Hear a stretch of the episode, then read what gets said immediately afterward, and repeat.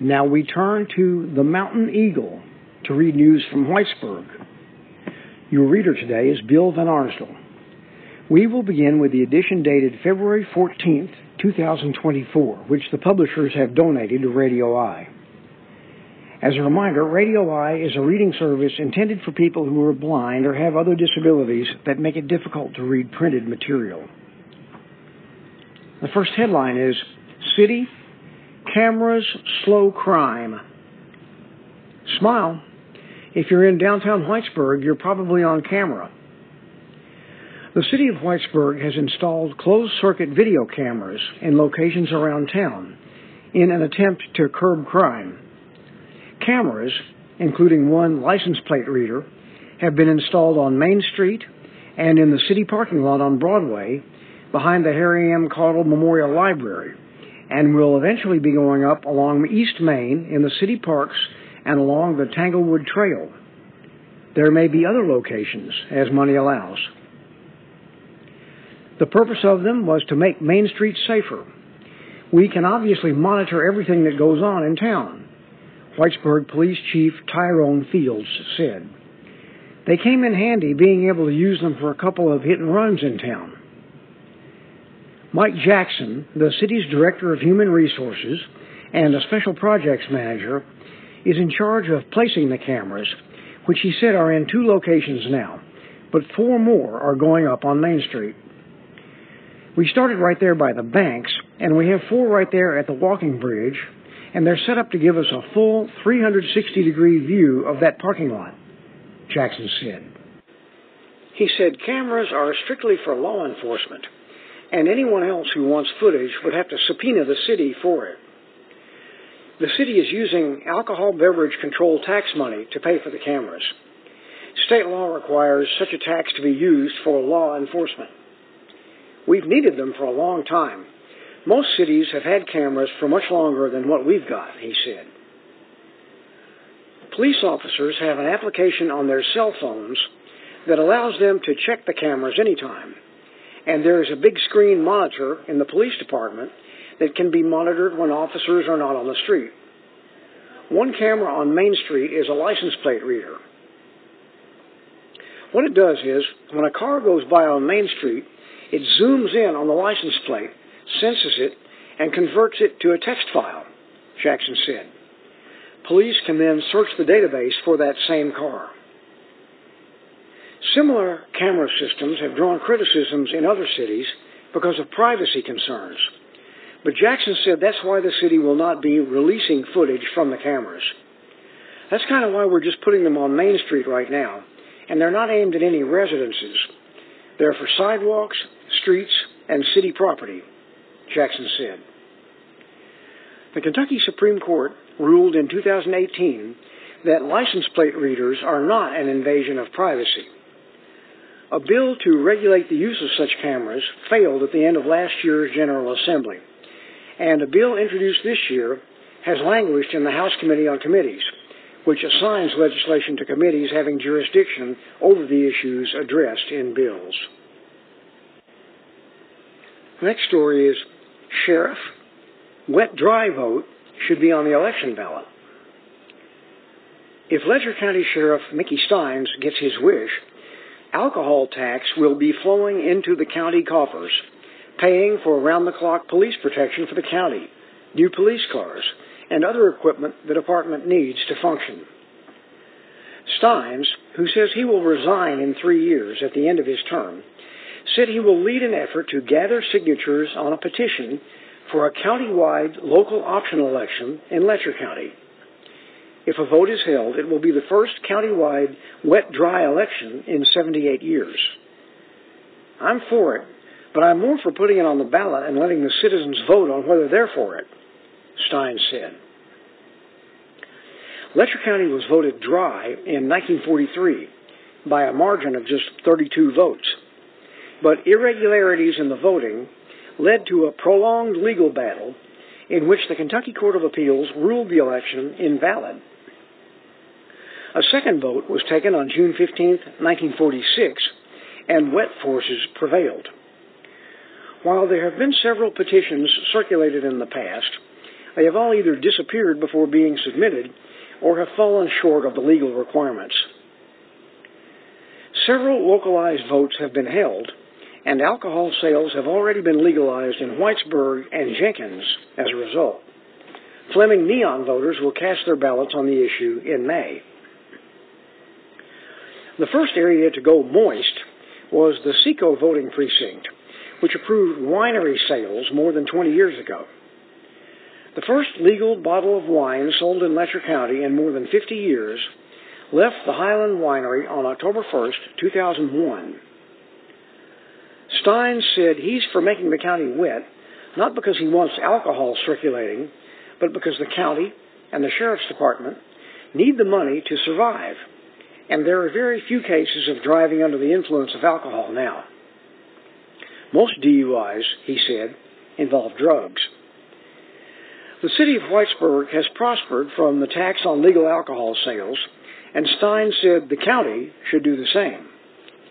They have eight police officers, they pay great, they've got good benefits, they've got new equipment, a new side by side, Stines said, stressing that he works well with Whitesburg police and doesn't begrudge them the money. But, he said, he can't provide 24 hour police protection in the rural areas because there's simply not enough money. Stines said his administration won't benefit from a wet vote for more than a year or a year and a half if it passes, but it will provide tax money for future sheriffs. Kentucky law requires tax money from alcohol sales to be used for law enforcement. Stines floated the idea on his office's Facebook page last week to a mostly positive response. He said he met with County Clerk Winston Meade and his staff this week to determine when a petition must be filed and how many voters would have to sign it. Under a recent state law, petitions must be pre filed before being signed to prevent them from disappearing before they're completed. State law requires signatures of registered voters numbering 25% of the people who voted in the last general election before the issue can be placed on the ballot, which means about 1,100 registered voters would have to sign the petition for a countywide vote here. Stines said he has wanted to get a petition for years, but he said he wasn't sure how it would work while he was planning to run again. After six years, he said he feels he's proved himself to the county. Anybody that knows me on a personal or professional basis knows I'm against crime, he said. Stines said he believes alcohol sales have helped Whitesburg and if something isn't done to help the county, it will cease to exist in a few years. If people, especially people in important positions, don't see the dire straits this county is in, they're blind, he said. Stines' department currently survives on the commission it earns from tax collection and gets no money from the county except the opioid settlement money recently approved for him to buy two new cruisers. The office can't dispatch after the office closes at 4:30 p.m. and can't provide round-the-clock law enforcement. He said the alcohol tax would be fair for everyone. If you don't go into the BP or any store and buy alcohol, you don't pay the tax, he said. The next headline is Jury charges ex-teacher in case involving girl. A Letcher County grand jury has charged a former middle school teacher with third degree rape of a girl under 16 years of age, having sexually explicit images of her, and attempting to destroy those images when police began investigating. Brian Wesley Wes Bailey, 54, of Benham in Harlan County, was a teacher at Whitesburg Middle School and a bus driver for the Letcher County Public Schools when the crimes allegedly occurred from October to November of last year. Bailey was indicted Thursday on charges of third degree rape, tampering with physical evidence, and two counts of criminal possession of matter portraying a sexual performance by a child. Kentucky State Police Detective Scott Caudle is investigating and testified before the grand jury last week. Whitesburg police arrested him in downtown Whitesburg on Sunday.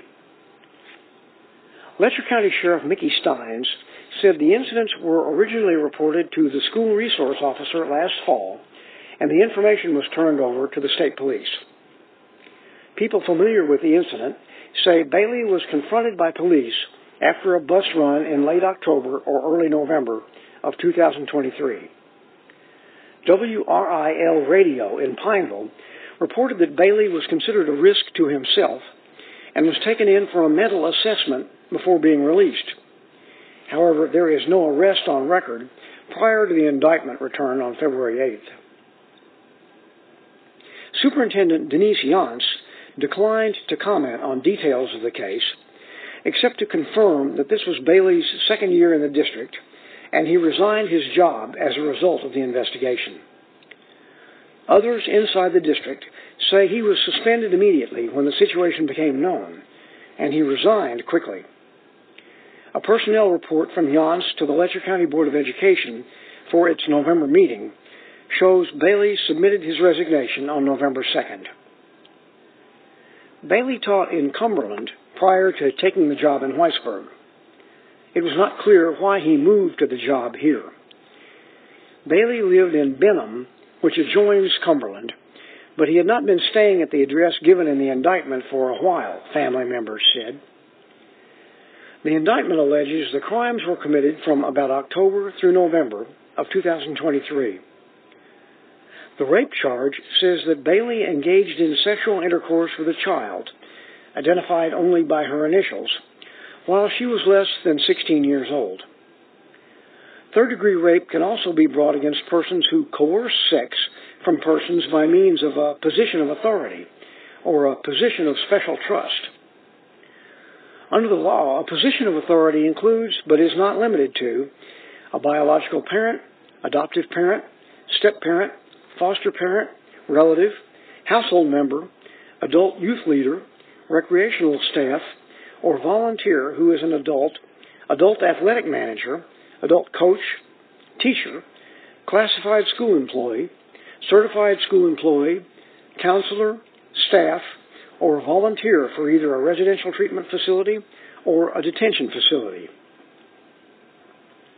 A position of special trust means a position occupied by a person in a position of authority who, by reason of that position, is able to exercise undue influence over the minor.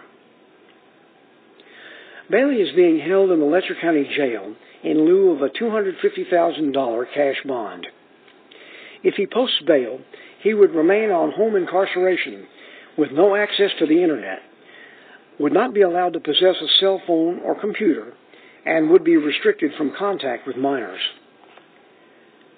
Bailey was one of 11 people named in indictments returned by the grand jury on February 8th. The others are Clayton Collins, 25, 228 Midland Drive, Isom, is charged in four indictments.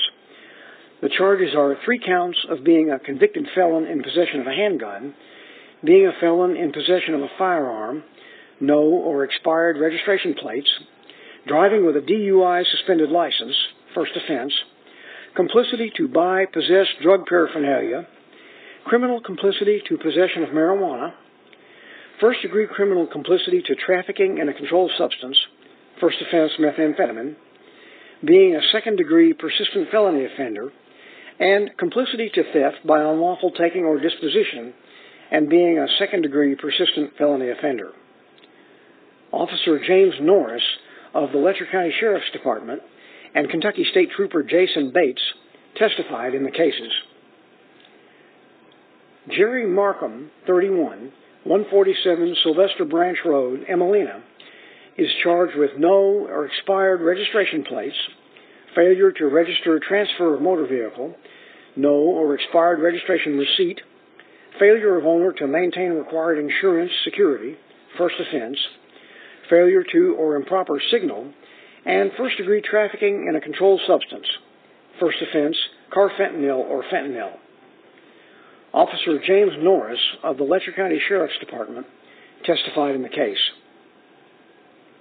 Julian Smith is charged with complicity to theft by unlawful taking or disposition. Kentucky State Trooper Jason Bates testified in the case. Archie Isaac, 53, 25 Little Davis Lane, Jenkins, is charged with failure to comply with sex offender registration, first offense. Kentucky State Trooper Jarrett Fields testified in the case.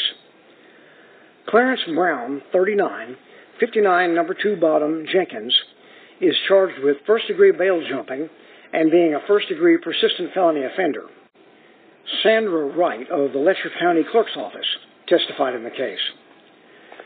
Sasha Hoover, 35, 60 Louise Drive, Whitesburg, is charged with complicity to buy or possess drug paraphernalia, criminal complicity to possession of marijuana, and first degree criminal complicity to trafficking in a controlled substance, first offense methamphetamine. Officer James Norris of the Letcher County Sheriff's Department testified in the case.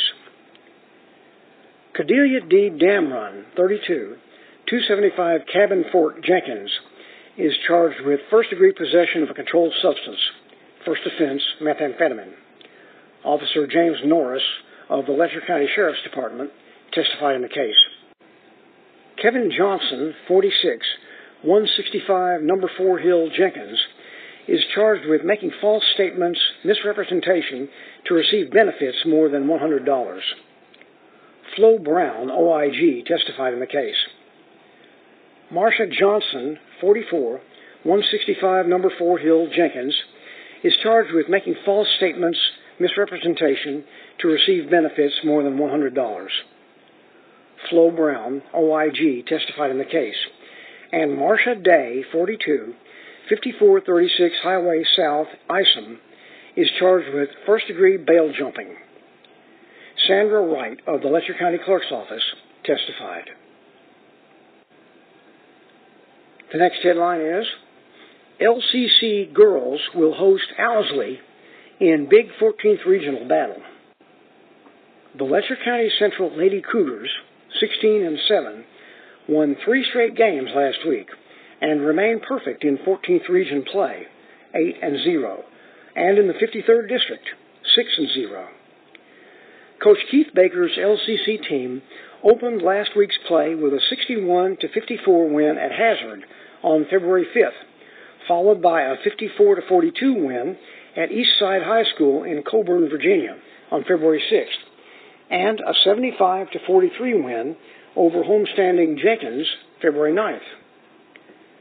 On Thursday night, LCC will host the Owsley County Lady Owls in what will easily be the most important regular season game in the 14th region.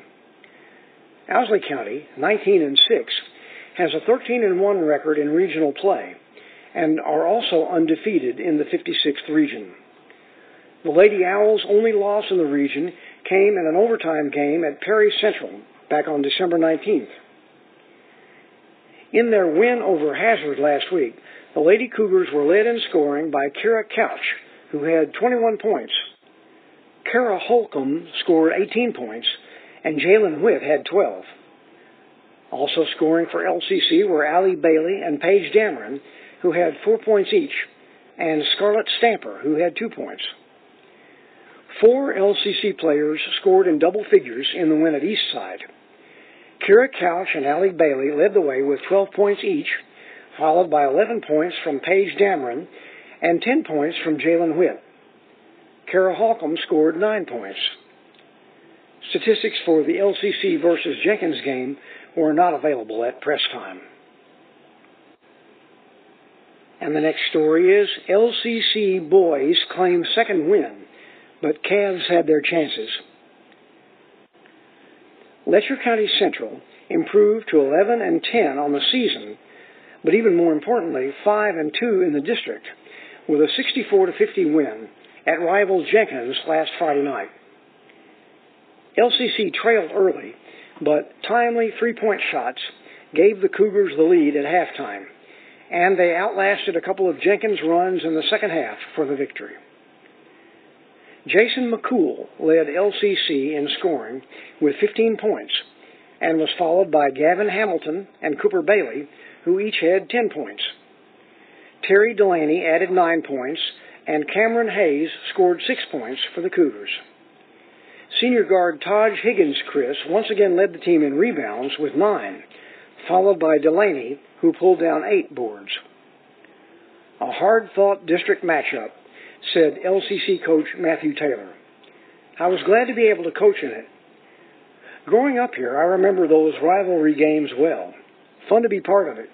Proud of our guys for the way they handled it. Jenkins had its moments against Letcher Central, especially early in the game. There was a big crowd at the game, and the Cavs fed off the energy to take a quick lead. Braden Sexton again had a stellar game with 20 points. Aiden Hayes had 17 points, and Matt Morris added 6 points for Jenkins. Obviously not satisfied with the outcome Friday night, but in finding some momentum for the rest of the season, I'm proud of our effort in meeting the challenge of the physicality that we've struggled in during this year. Cavaliers coach Winston Lee said, We still have some things we need to continue to piece together offensively to get over the hump. The atmosphere in our gym was a testament to both programs. It's fun to play in an inter-county game that feels like a rivalry game. Amazing to see those stands full of fans from our community. We'll keep closing the gap. Jenkins fell to 15 and 13 on the season after an 80 to 49 loss at Knott County Central and then the home loss to Letcher Central. Braden Sexton led the Cavs in scoring against Knott with 15 points, followed by Aiden Hayes with 7 points, Chase McNeely with 6 points, and 4 points each from Gavin Gibson, Matt Morris, Cam Eldridge, and Nate Webb. Jenkins has three games left on its regular season schedule. The Cavaliers will host Buckhorn on February 16th before going on the road to Jackson City February 19th and Abington Christian on February 23rd. Letcher Central will play at home for its final three regular season games. Mountain Mission of Grundy, Virginia visits February 16th, followed by Buckhorn February 17th and Prestonsburg February 20th. The next story is state lawmakers seeking freeze on property taxes for people 65 and over. Kentucky lawmakers this week advanced a proposed constitutional amendment meant to protect older homeowners from having to pay higher property taxes. The measure cleared the Senate on a 32 to 2 vote Monday and goes to the House. If it wins approval in both chambers, the measure would be placed on this year's general election ballot for voters to decide the issue. Lawmakers will decide in the coming weeks which constitutional changes, if any, to put on the statewide November ballot. Several other proposed constitutional amendments are being considered. The property tax related proposal will apply to Kentuckians age 65 and older who own their home and reside there. It would freeze the valuation of their home for tax purposes once they reach 65. One lawmaker said he's been contacted by older people pleading for property tax relief. Its supporters said the proposed constitutional protection is meant to shield older Kentuckians from being hit with property tax increases. They've already felt the sting from the post pandemic surge in inflation, supporters said. The measure drew criticism, even among some supporters, for lacking a means test, which would result in wealthy older Kentuckians benefiting from the property tax freeze as well as those in actual need. The proposal's supporters stressed that the intent is to help older Kentuckians on fixed incomes who are struggling to pay their property taxes. The purpose of this amendment is clearly to provide relief to those who can least afford a property tax increase, said Republican Senator Philip Wheeler. Republican Senator Jimmy Higdon said he supported the proposed constitutional change on behalf of all the older Kentuckians who have called me begging for relief from the property taxes. Some senators cautioned that even a limited property tax freeze would have an impact on local governments and school districts that rely on property tax revenues. The legislation is Senate Bill 23. The next headline is Sweeping Bill Would Expand Child Care Early Ed in Kentucky. Republican Kentucky Senator Danny Carroll unveiled sweeping legislation on Tuesday that's meant to shore up and expand the network of child care centers across the Bluegrass state. Another objective is to bolster early childhood education, he said. One long-term goal, he said, is to someday make terms like child care and daycare obsolete, replaced by early childhood education, no matter the setting or age of the child. Carroll is proposing that the state pump $150 million per year into his bill's child care initiatives in the next two-year budget cycle, which begins July 1st. The Republican dominated legislature will put its finishing touches on the next state spending plan sometime next month. This is a time that Kentucky needs to step up and be a shining example for the rest of the country, and we will reap the benefits of that if we make that decision, Carroll said at a news conference. The bill comes amid uncertain times for child care providers and parents.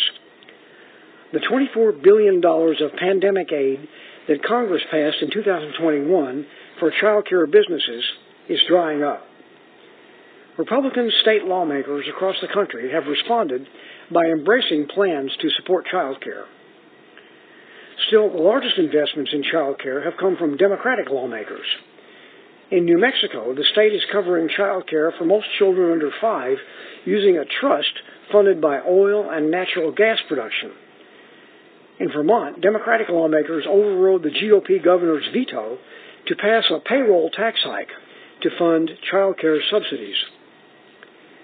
In Kentucky, Carroll said his measure, along with his funding request, would go a long way toward averting the impending crisis we're about to face if we don't act with purpose and certainty. His measure, dubbed the Horizons Act, would include state support for child care centers and families struggling to afford child care. It would create funds meant to help increase the availability of early childhood education services and to foster innovations in early childhood education. As part of the initiative, the state community and technical college system would offer an associate degree in early childhood education entrepreneurship with the goal that graduates would be prepared to operate child care centers. Carroll's bill drew broad-based praise from advocates for business and children. A strong child care network would raise Kentucky's low workforce participation rate and would further improve the state's competitiveness in attracting new business, the supporters said. And this concludes the reading of the Mountain Eagle. Your reader has been Bill Van Arsdell. Now, please stay tuned for continued programming. On behalf of everyone here at Radio Eye, thank you for listening and have a good day.